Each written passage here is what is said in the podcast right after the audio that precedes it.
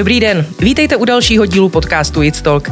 Já jsem Hanka Šudáková a budu vás jim provázet. Moje pozvání dnes přijal Boris Bošák, founder a CEO společnosti Rezervio. Tahle vlastně pořád relativně malá firma z Brna se svým produktem záhy po založení vyrazila do světa a daří se jí tam víc než dobře. Díky Rezerviu se miliony lidí v celé řadě zemí světa objednávají třeba do barbershopů, na jogu, do autoservisu a nebo k lékaři. Ahoj Boris, vítej u nás. Ahoj, ďakujem za pozvání. A pojď našim posluchačům takhle hnedka z čerstva v krátkosti zhrnout, jak jste vlastně se rezerviem začínali, kdy vznikl vůbec ten prvotní nápad a proč jste se do něj rozhodli s tvým co-founderem Fandou Mazuchem jít? A keď sme začínali, boli sme len dva študenti na vysokej škole. A ja som sa hlásil na medzinárodný manažment. Chcel som odísť vlastne z Českej republiky niekde do zahraničia. A pamätám si, že na príjmacích skúškach hovorím, chcem založiť startup a rád by som mal niekedy vlastnú firmu. A na, na, tý, na tom príjmacom pohovore vlastne ten človek, ktorý, ktorý ma, sa ma spýtoval, tak povedal, že prečo teda nezaložíte firmu a ďalej študovať. No, vtedy som sa nad tým zamyslel. A podal som si prihlášku do Starcube, čo je vlastne startup akcelerátor od jeho Moravského inovačného centra. A asi dva týždne na to sme prešli výberovým procesom. A dali sme sa do toho a nakoniec sme vlastne odišli zo školy a začali podnikať.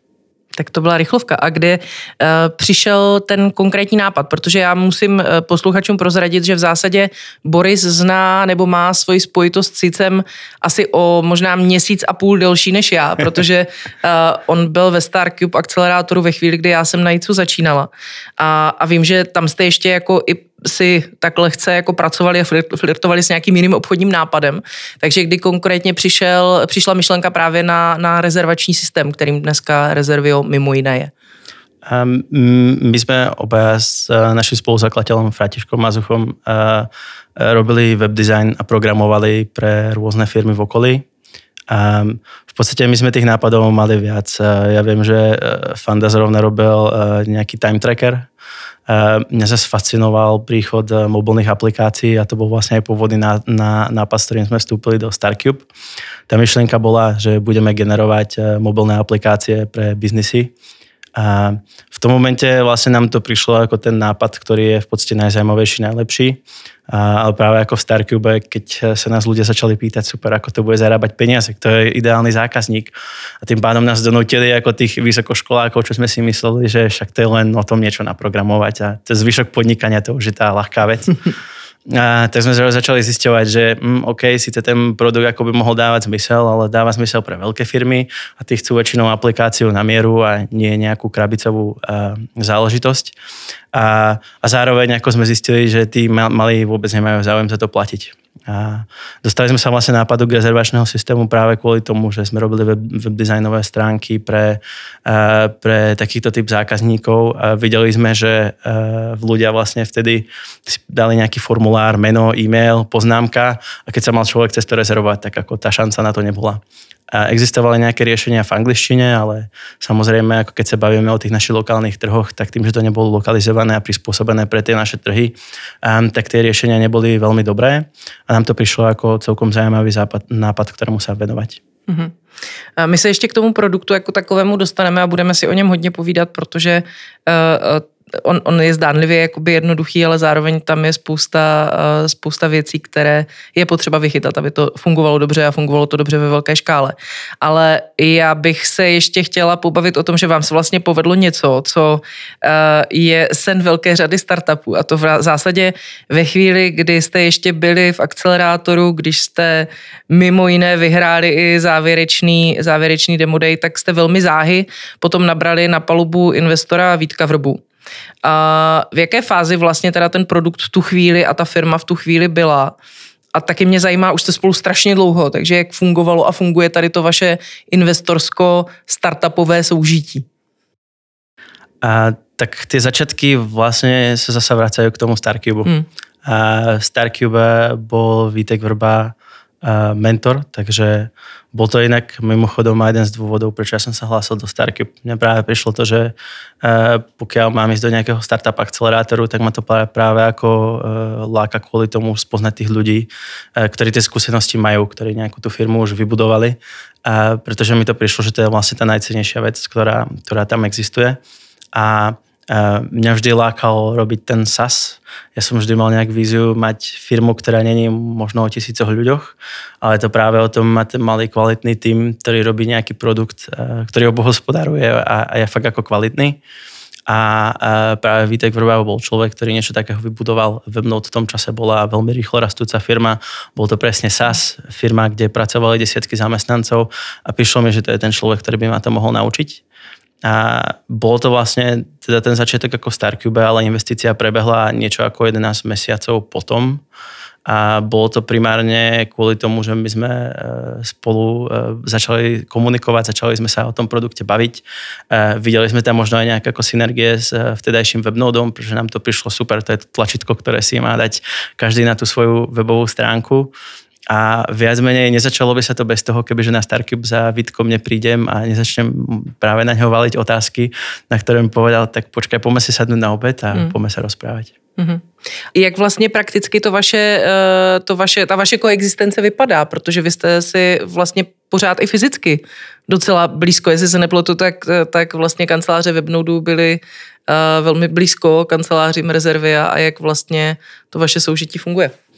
Z začiatku sme dokonca v tých kanceláriách Webnodu aj sedeli, keď sme ešte na tie vlastné kancele nemali. A v podstate z začiatku si trúfam povedať, že Vitek bol pre nás kľúčový, pretože nás naučil práve veľa o tom, ako robiť medzinárodný biznis. Bol pre nás takým mentorom toho, ako postaviť ten produkt tak, aby sa zákazník dokázal obslúžiť sám. A pretože ako človek, ktorý som riešil web design a to isté vlastne aj ten môj kolega, a vnímam dosť veľký rozdiel v tom vytvoriť ako kvalitnú webovú stránku a vytvoriť veľmi kvalitný produkt, ktorý sa zákazník, ako, v ktorom sa zákazník dokáže e, obslúžiť sám.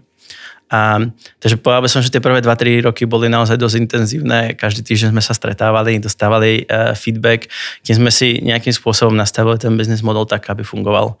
A dnešný vzťah s Vítkom by som asi povedal tak, že pravidelne chodíme e, spoločne na obedy.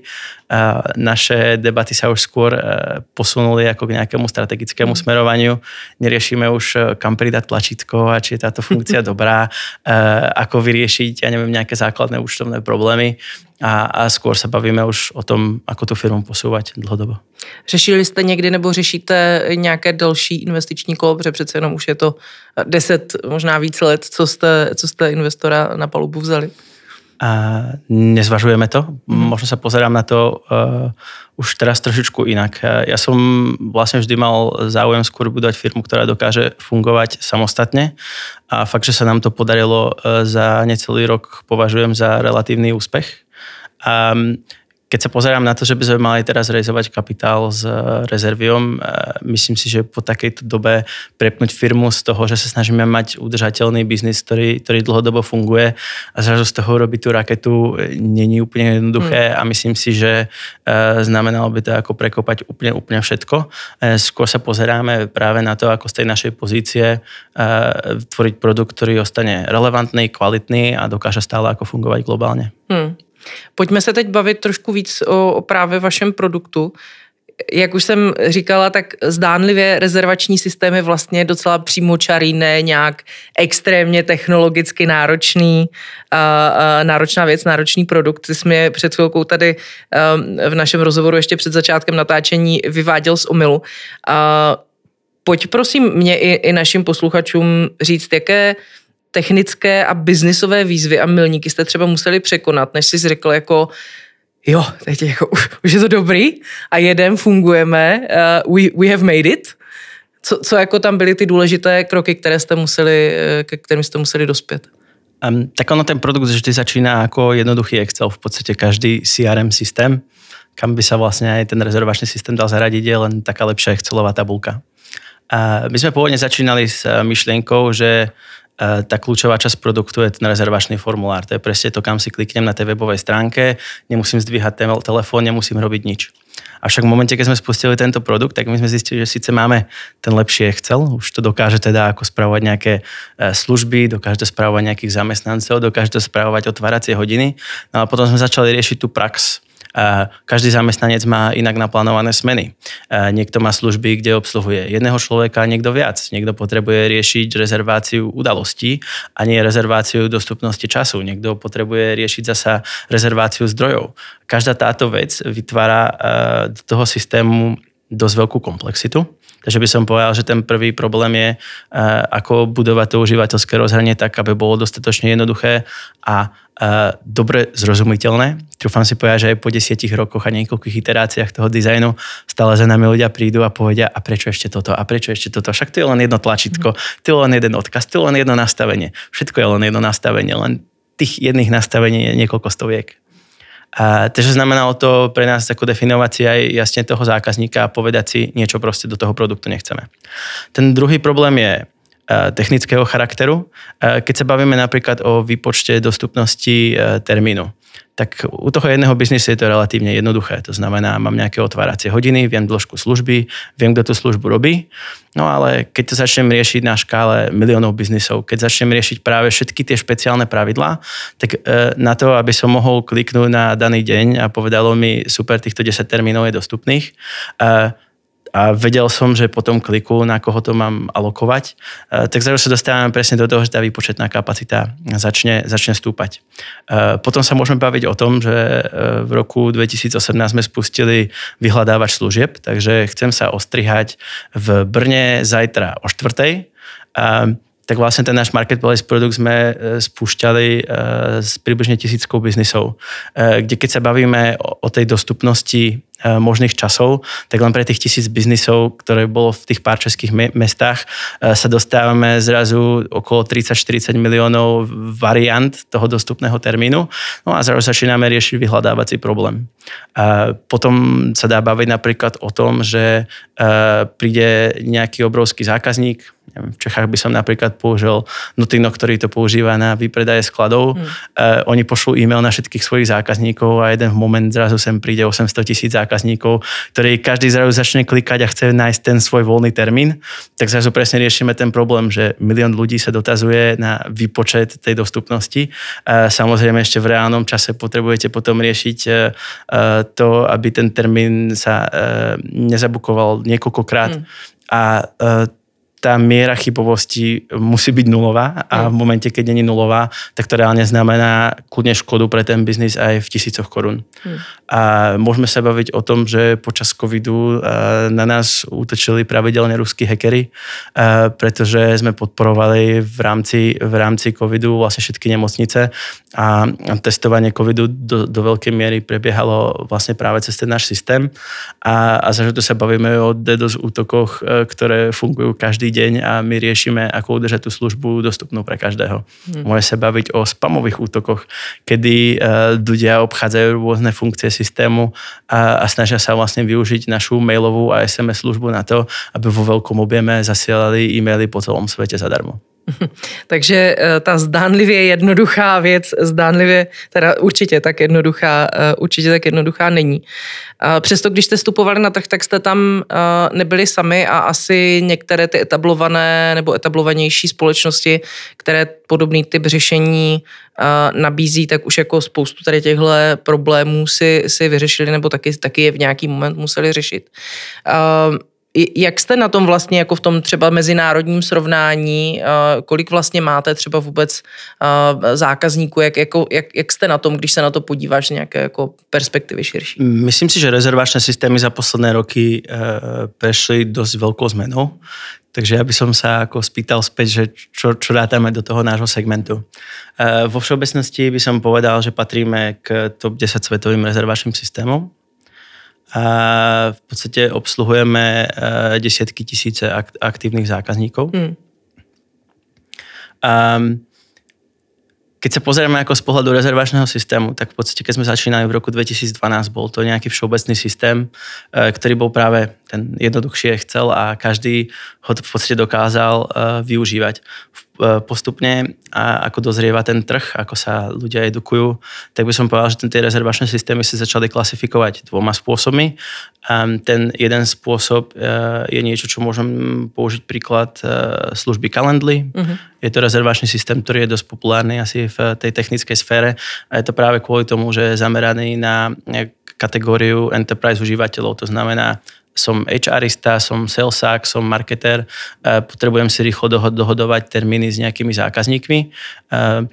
Tento segment vlastne sa začal posúvať do, do stavu, kedy sa snaží prispôsobovať a napájať na rôzne CRM systémy, ktoré interne používajú obrovské firmy ako SAP, môžu to byť rôzne marketingové túly a podobne. Ten druhý segment sa začal zameriavať na klasický malý biznis a rezervačný systém v ňom prestáva byť rezervačný systém a dalo by sa povedať, že ten, ten software ako rezervačný systém sa vertikalizuje, čo znamená, že je to len rezervačný systém, ale musí práve pokrývať e, ďalšie, ďalšie funkcie ako e, riešenie financií, riešenie automatizácie marketingu. E, stáva sa to takým biznisovým operačným systémom a tam je cieľ vlastne vyvinúť tú aplikáciu tak, aby e, niekto ako kaderník, ktorý nemá čas a možnosť využívať desiatky rôznych softverov, prišiel do toho jedného a v podstate sa mu postaralo celé podnikanie. Mm. V rámci tohto by som povedal, že sme jedna z, ma, z mála firiem v rámci celého sveta, ktoré, ktoré dokážu vlastne ako stále inovovať a myslím si, že v najbližších rokoch tieto zmeny budú viditeľné. Rezervačných systémov je na svete strašne veľa. Mm.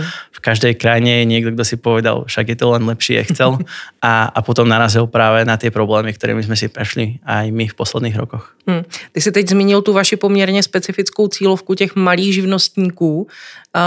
Měli jste s nimi nějaké zkušenosti, než jste do tohohle biznisu šli a v čem je třeba jako v čem je unikátní a jedinečná, protože já jsem tě často o tvých zákaznících slyšela mluvit a mám pocit, že vlastně dost dobře rozumíš tomu, jak fungují, co potřebují a co by jim třeba mohlo zlepšit ten, ten jejich vlastní biznis. Tak, tak jaká je to vaše cílovka? Tak my se zameriavame primárně na odvetvie, které se v angličtině e, nazývá jednotným slovom well-being.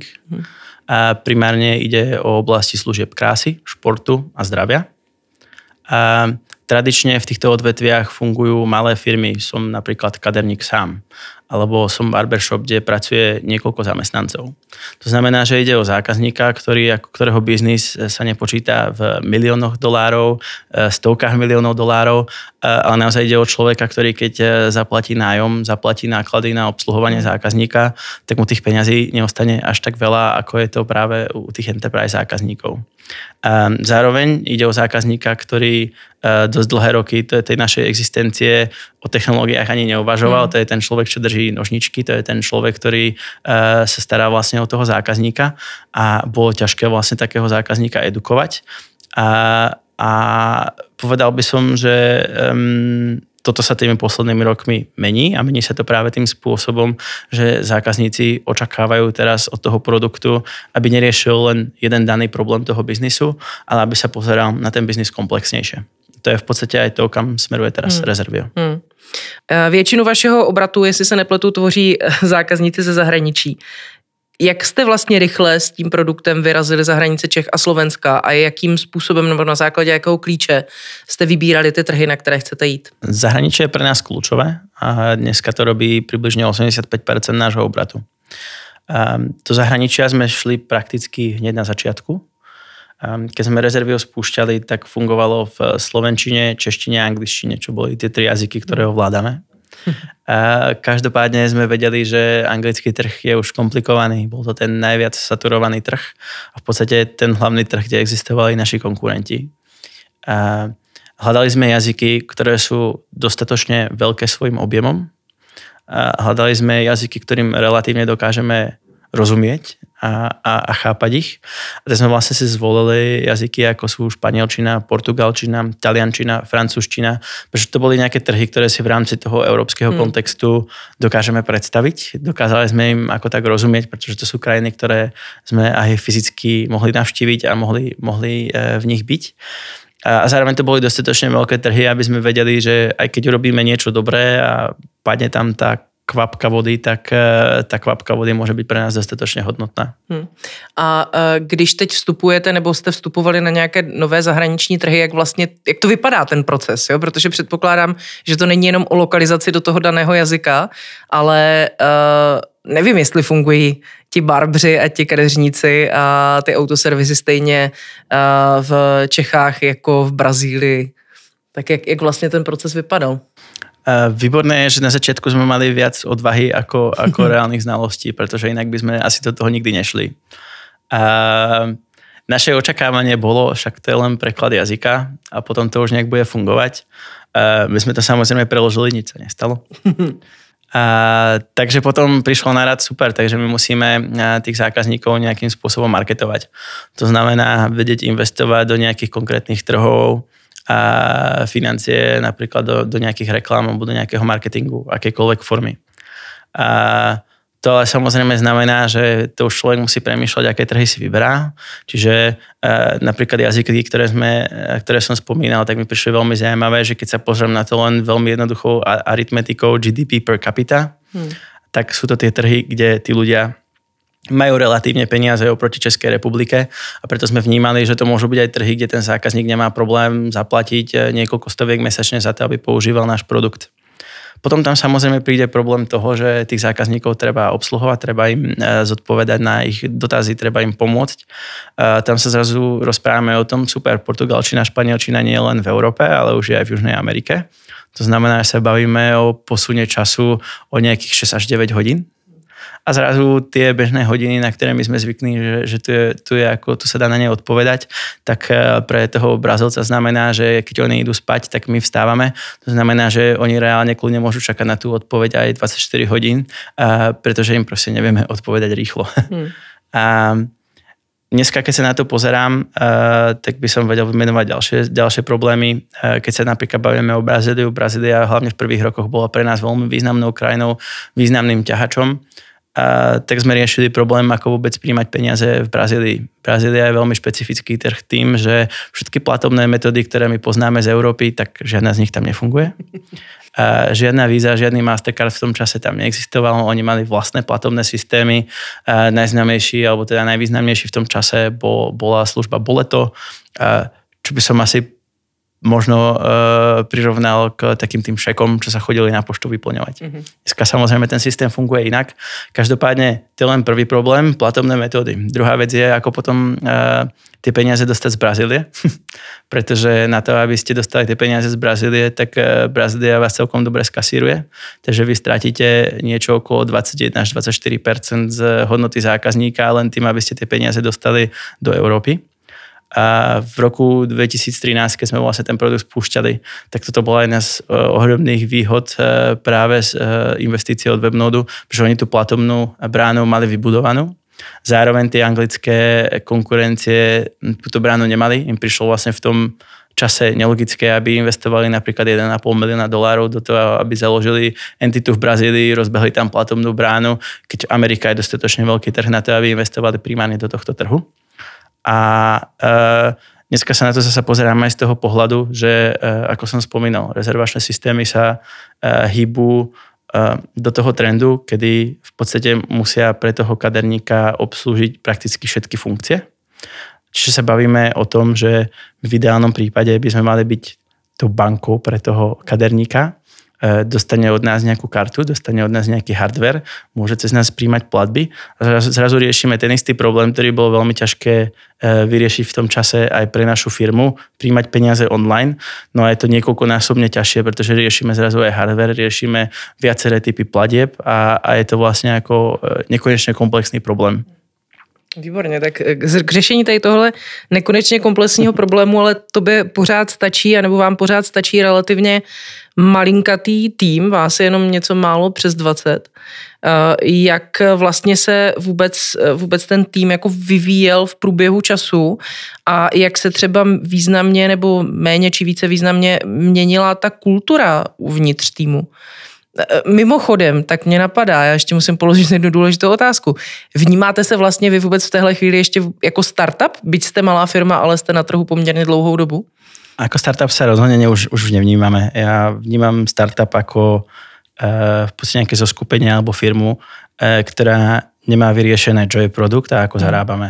My vieme, čo je náš produkt a vieme, ako zarábame a z toho pohľadu uh, je v podstate jedno, že či tých ľudí vo firme je 10 alebo hmm. milión. Uh, nie sme startup. Uh-huh.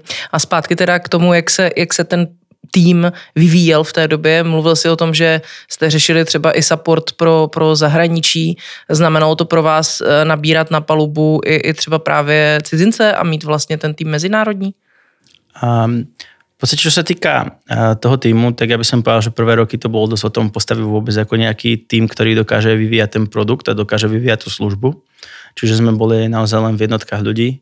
V tomto si napríklad myslím spätne už samozrejme, že nejaký ten vyšší vstupný kapitál mimo nejakú seed investíciu by dával pre nás obrovský zmysel. A čo sa týka vlastne potom rastu toho týmu do tej podoby, ako je dneska, tak e, v podstate áno, tých full-time ľudí je u nás niečo cez 20, ale máme ako relatívne veľkú sieť e, externých ľudí.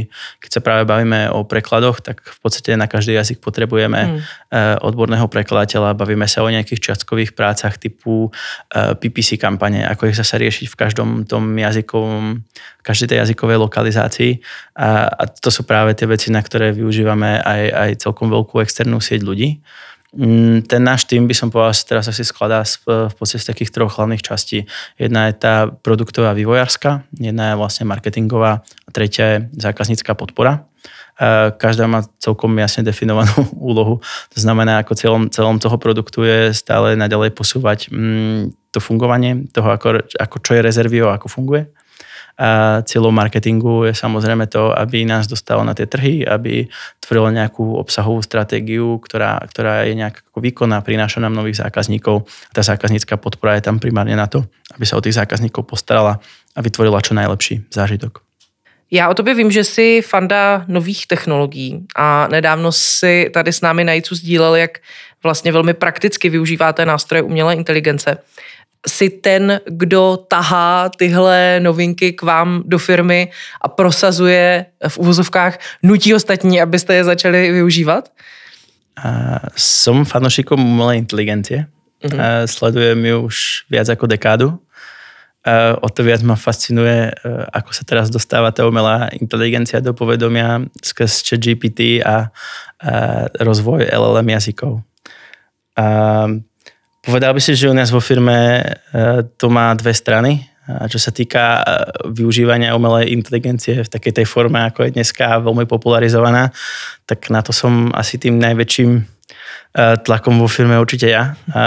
Baví ma, že tá, táto generovanie textu, generovanie obrazov, generovanie videa sa dostáva vlastne do takej formy, kedy práve ako pre firmu nášho typu, kedy riešime multijazyčný obsah eh, v relatívne malom počte ľudí a nám to umožňuje v podstate škálovať niektoré typy marketingu, ktoré doteraz absolútne neboli možné.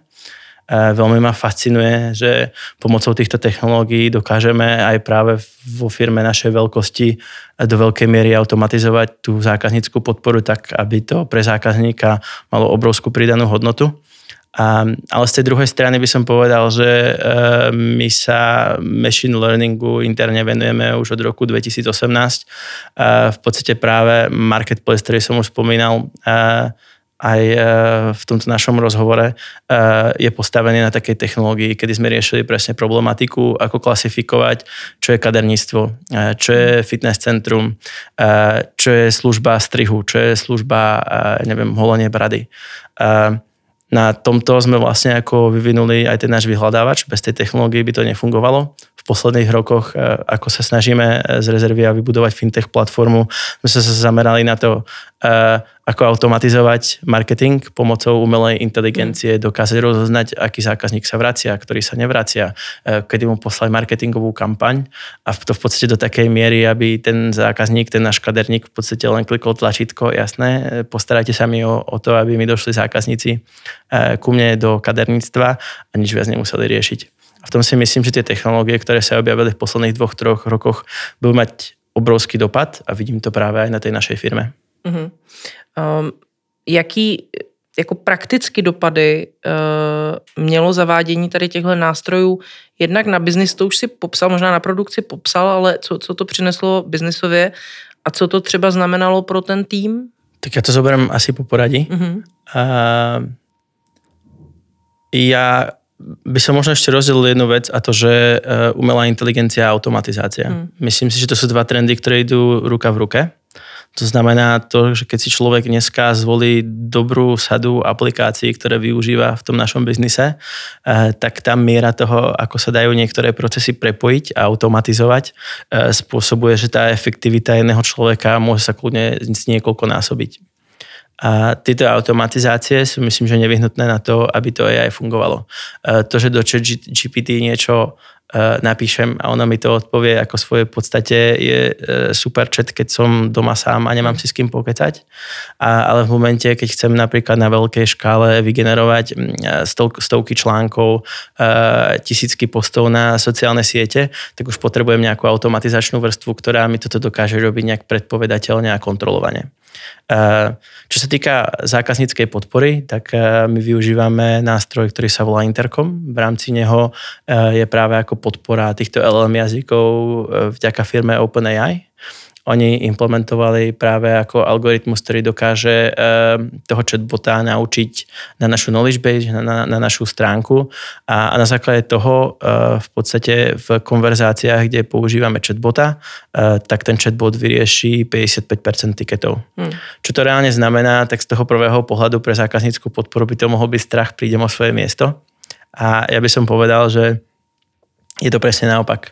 Ja, ja, ja to vnímam tak, že e, tá práca na zákazníckej podpore sa vďaka tomu rapidne zmenila a to práve tým spôsobom, že ľudia na zákazníckej podpore doteraz by som povedal, že dosť blbnutia riešia stále tie isté problémy. Koľko stojí produkt, ako mám nastaviť toto. A sú to veci, ktoré toho človeka často frustrujú. Keď sa pozriete na IT firmy, a tak najväčší problém s retenciou e, zamestnancov je práve ako na zákazníckej mm. podpore. My sme vďaka tomuto sa mohli prepnúť e, do toho e, ďalšieho modelu a to je to, že to zákaznícke centrum nie je ako nákladové centrum, že si musím počítať uh, ako nejakou nevyhnutnou uh, nákladovou zložkou na to, aby ten produkt fungoval. Ale začali sme sa na to pozerať, že je to fakt ako produktívny tým, ktorý uh, tým, že začína tieto procesy automatizovať, tak v podstate ako zvyšuje kvalitu toho produktu. Reálne to znamená, že naša zákaznícka podpora začala písať články, začala tvoriť chatbotov, ktoré zákazníka nejak nejakým spôsobom triažujú, že začali riešiť, ako, akým spôsobom e, riešime e-mailovú komunikáciu. Pretože to tí ľudia, ktorí oni dostávajú tie odpovede, oni majú tu ten najrychlejší feedback a na základe toho dokážeme tie, tieto veci rýchlo meniť.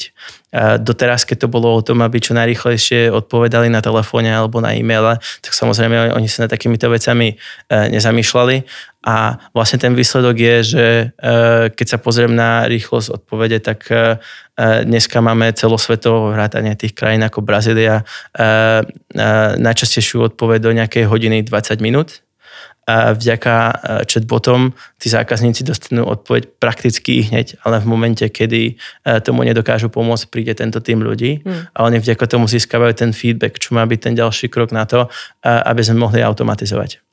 Keď sa bavím o marketingu, tak tam by som asi spomenul také dve zásadné veci.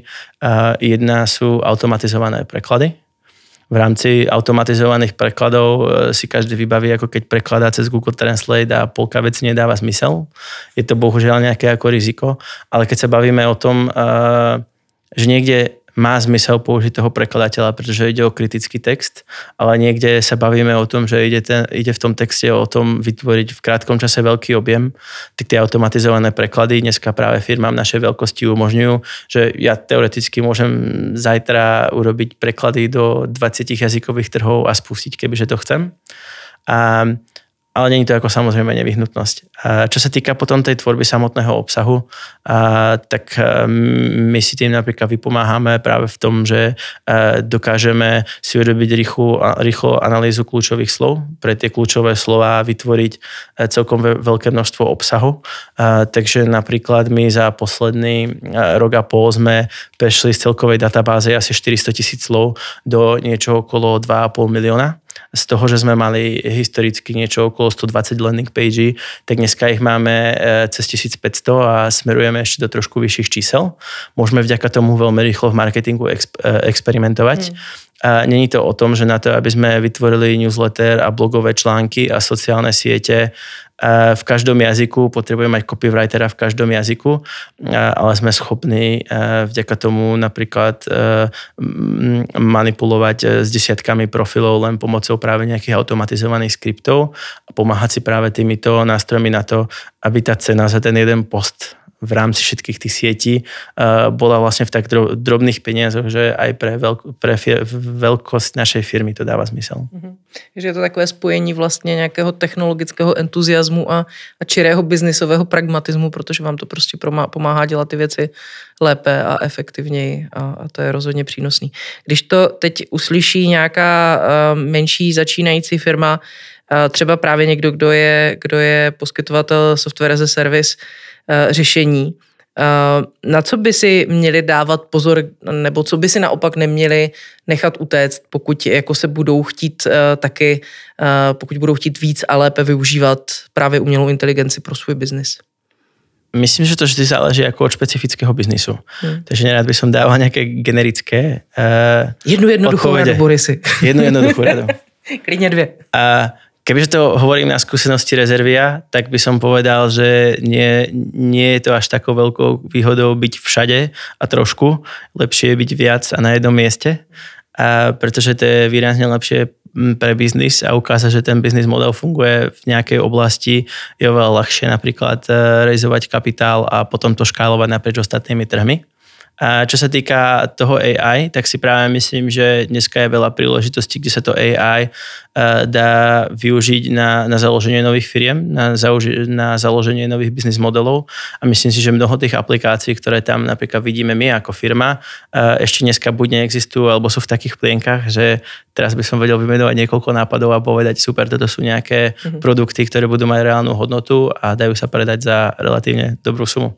Takže pozerať sa na to takto, zasa tá druhá vec je, e, pokiaľ nevyvíjate tie modely sami, tak zakladať si, zakladať si firmu na to, že e, robím nejakú funkciu na vrchu chat GPT je dneska asi ako smrtonostná cesta a rozhodne by to nemalo byť ako stredom toho produktu. Já bych všem doporučila, aby si Borise našli někde na nějaké networkingové akci a těch pět až šest eh, báječných biznesových nápadů s využitím umělé inteligence z něj případně vytáhli, protože co, co my víme, třeba z toho bude takové další rezervy. Uh, Borisi, děkuji moc, že jsi tady s námi dneska byla. Díky za to, že jsi s náma sdílel uh, svoje zkušenosti a ten, ten příběh rezervy. Díky. Ďakujem a budem se těšit, až se uvidíme znova. Chcete slyšet další inspirativní příběhy úspěšných podnikatelů? Tak nezapomeňte, že ve svých podcastových aplikacích najdete i starší díly Stolku. Budeme rádi za vaše follow i hodnocení. A pokud máte jakýkoliv dotaz nebo tip, klidně mi napište na sudakovázavináčíc.cz. Naslyšenou u dalšího povídání nejen o podnikání se těší Hanka Šudáková.